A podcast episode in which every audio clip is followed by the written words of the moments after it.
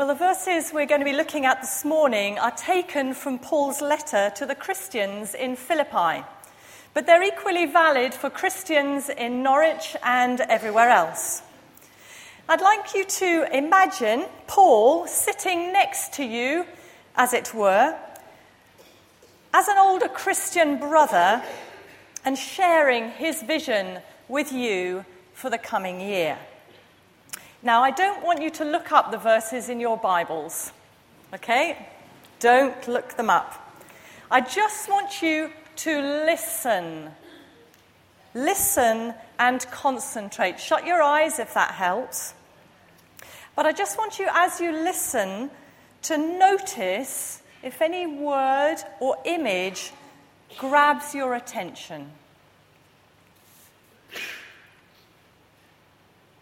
Not that I have already obtained all this or have already arrived at my goal, but I press on to take hold of that for which Christ Jesus took hold of me.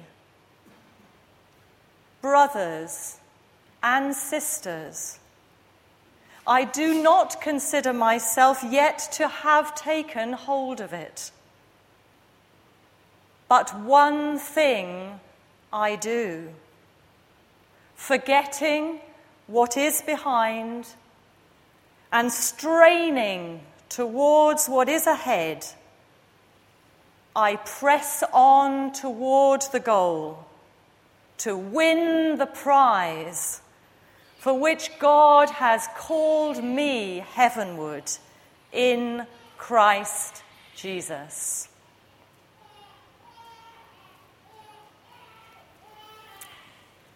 Paul's words to you and to me this morning. I would like you now to take the paper with the passage on and the pencil that you were given and I just invite you to underline or circle anything which did interest you, or question, or thought as I read that passage. Just make a little underlining or squiggle or something.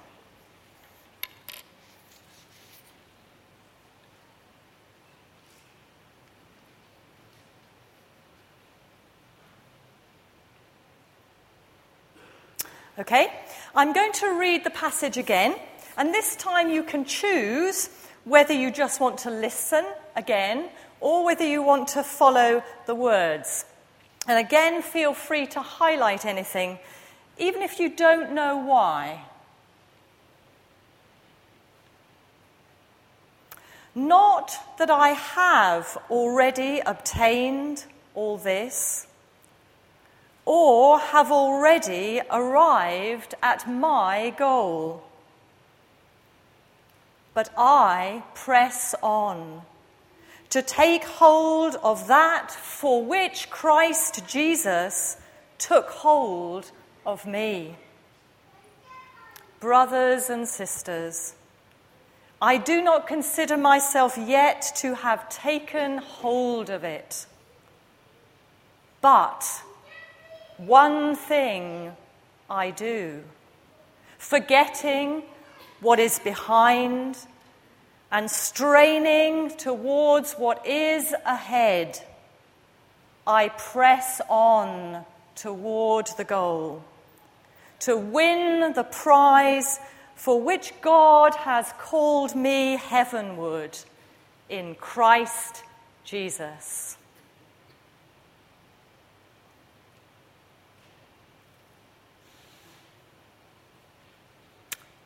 Any more underlinings or squigglings?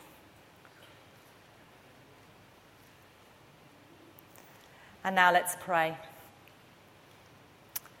Living God, your word is living and active and judges the thoughts and attitudes of the heart. Speak through your word to each one of us here personally. And may we know how you want us to respond. For Jesus' sake, Amen.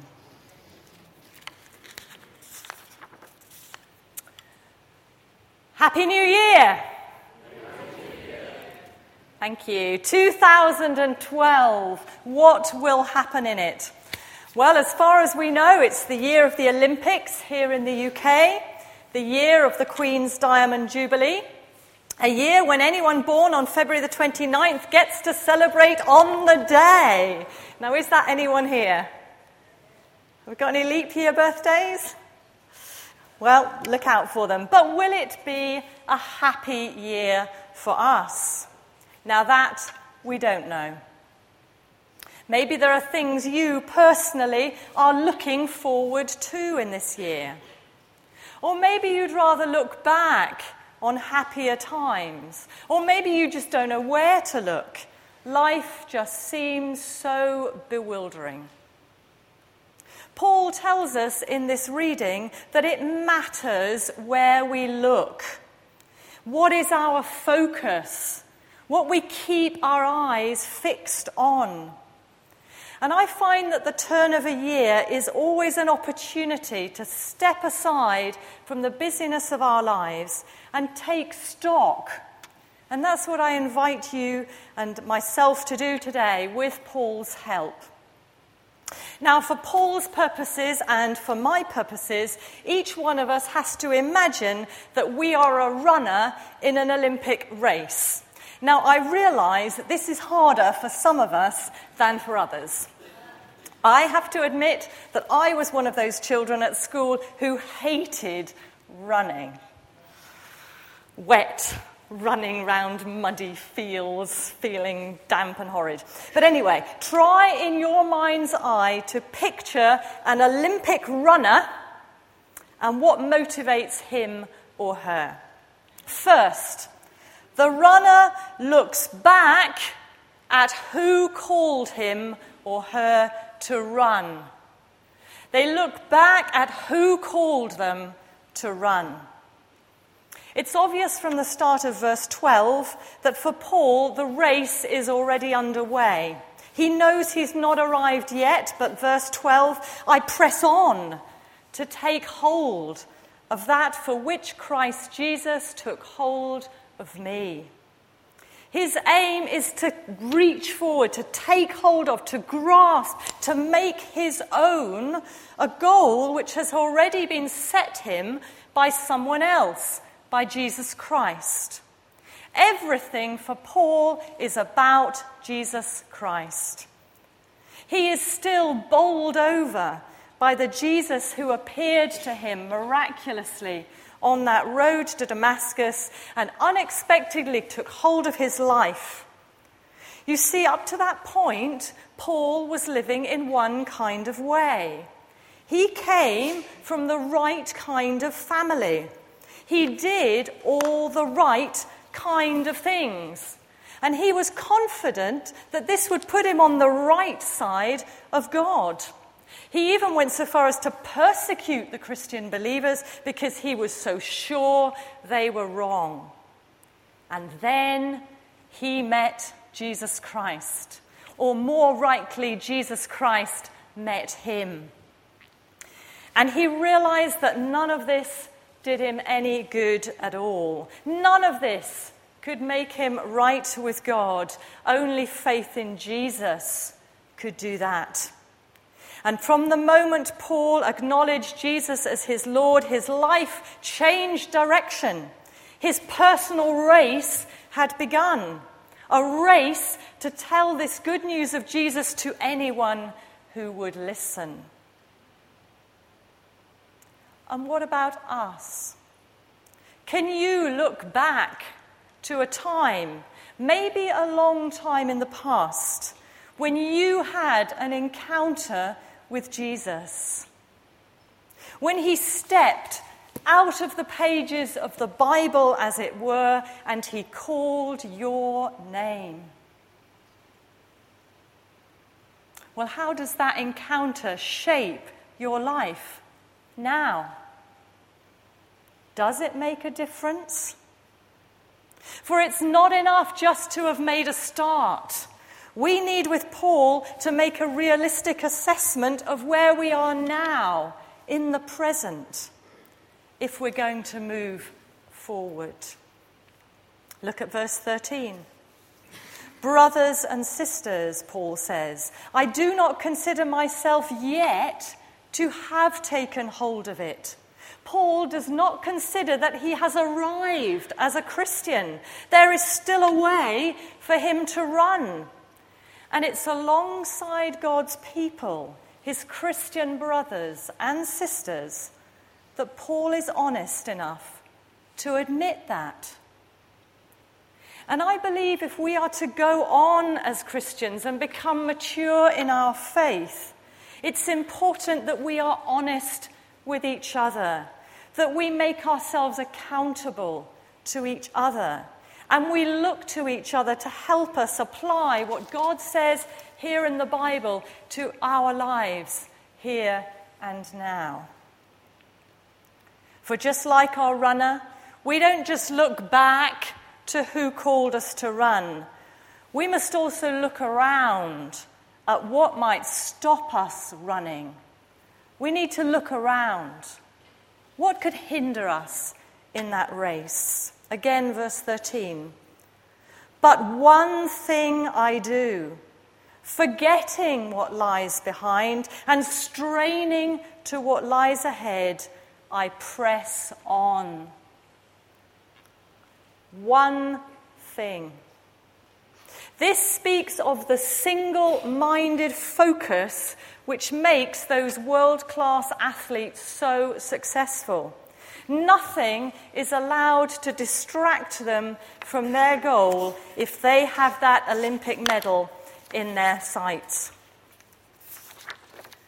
One thing only one thing, not lots and lots of things. And as followers of Jesus Christ, we need to watch that his voice is not being crowded out by lots and lots of other things. It is so often the good which is the enemy of the best. And the best for us is to know Christ. What Paul calls earlier in the chapter the surpassing greatness of knowing Christ Jesus, my Lord. For ultimately, when everything else has passed away, this is the one thing that will last. As a runner, Paul sees that we cannot strain forward when we dwell too much on what lies behind. So I invite you now, take stock. Do you spend too much of your time regretting what might have been?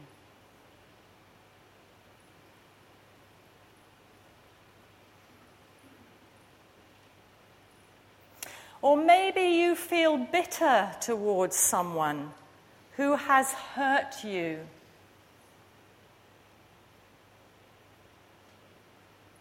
Or even bitter towards God because you feel He hasn't answered your prayers. And somehow that's the place that you've got stuck. Or maybe you feel that you have let God down so many times you might as well give up. We need to learn from Paul that in order to press on, we have to make a conscious effort to forget what lies behind and leave all of that with God. And then keep looking forward. Now, in a race, there are obviously many runners, and they too can distract us off course. Again, take stock.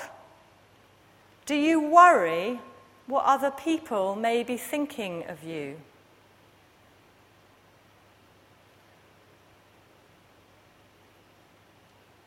Do you compare yourself with them?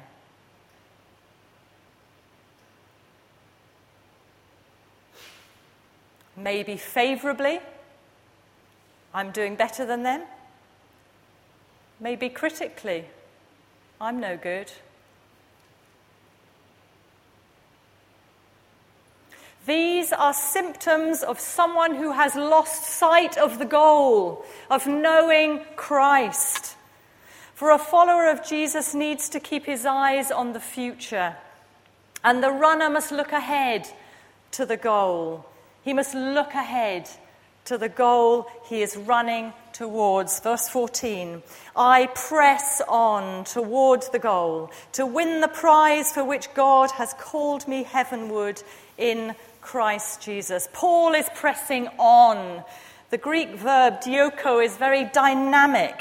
It was used of athletes running to win a race, but also of huntsmen pursuing the prey until they caught it. Paul even used it when he was persecuting the Christians, going all out to get them.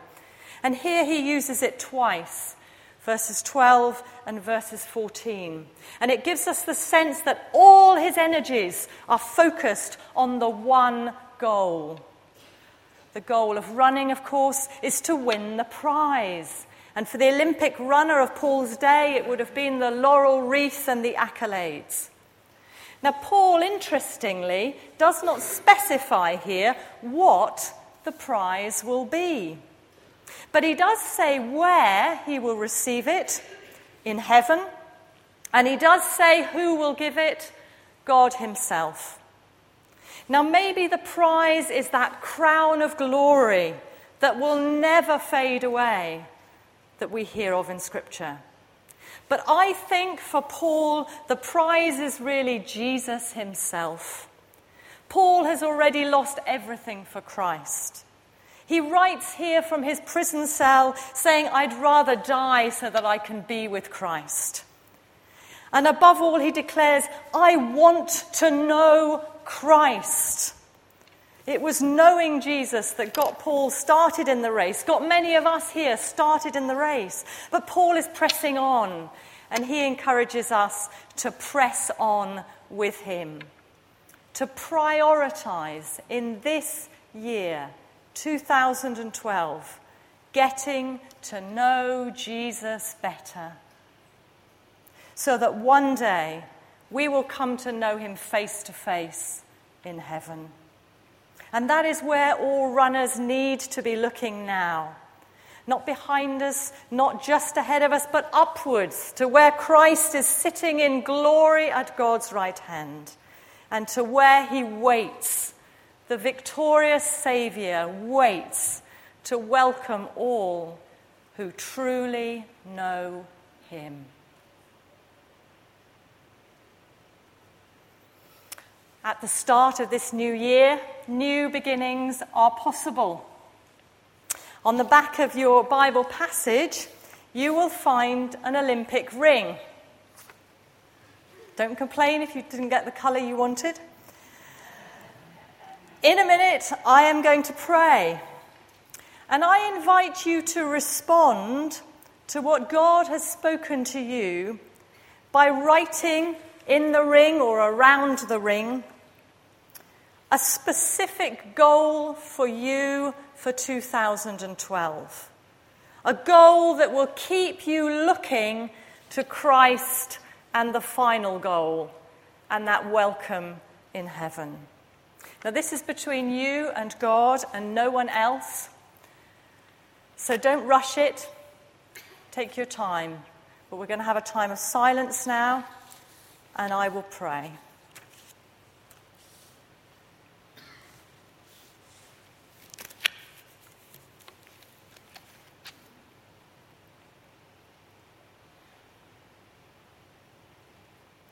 Holy Spirit, take your word and apply it now to our lives as we look into 2012. And give us a goal that will keep us looking to Jesus, keeping our eyes upon Him who has run the race and won the victory.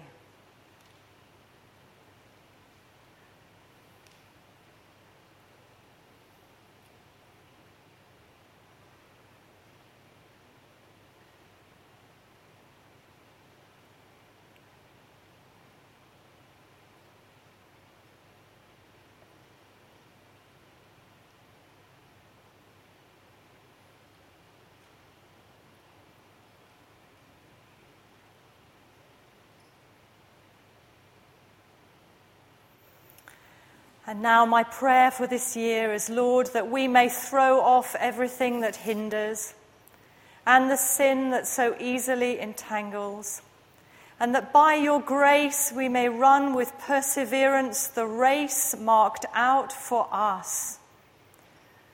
That we may fix our eyes on Jesus, the author and perfecter of our faith, who, for the joy set before him, endured the cross scorning its shame, and sat down at the right hand of the throne of God. To him be glory, now and forever.